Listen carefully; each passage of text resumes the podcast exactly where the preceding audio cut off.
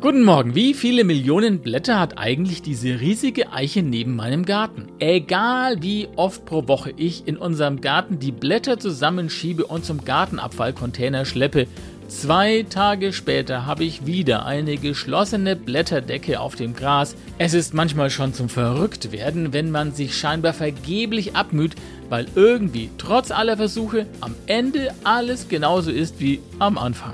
Im Garten erlebe ich das im Herbst und in meiner Arbeit manchmal schön verteilt übers ganze Jahr. Und wenn ich überlege, wie das mit meinen eigenen Schwächen ist, die ich mindestens genauso gerne loswerden würde wie das Laub, äh, da kämpfe ich mich ewig ab und merke, irgendwie bist du doch immer wieder der Alte. Da hätte ich manchmal Lust, diese Sisyphus-Arbeit einfach hinzuschmeißen, weil es gefühlt einfach nichts bringt. Aber ich weiß ja aus dem Garten, irgendwann kommt der Punkt, wo keine neuen Blätter mehr fallen. Und dann merke ich, es hat sich doch rentiert, nicht aufzugeben. Nicht nur im Garten. Einen guten Tag wünsche ich euch.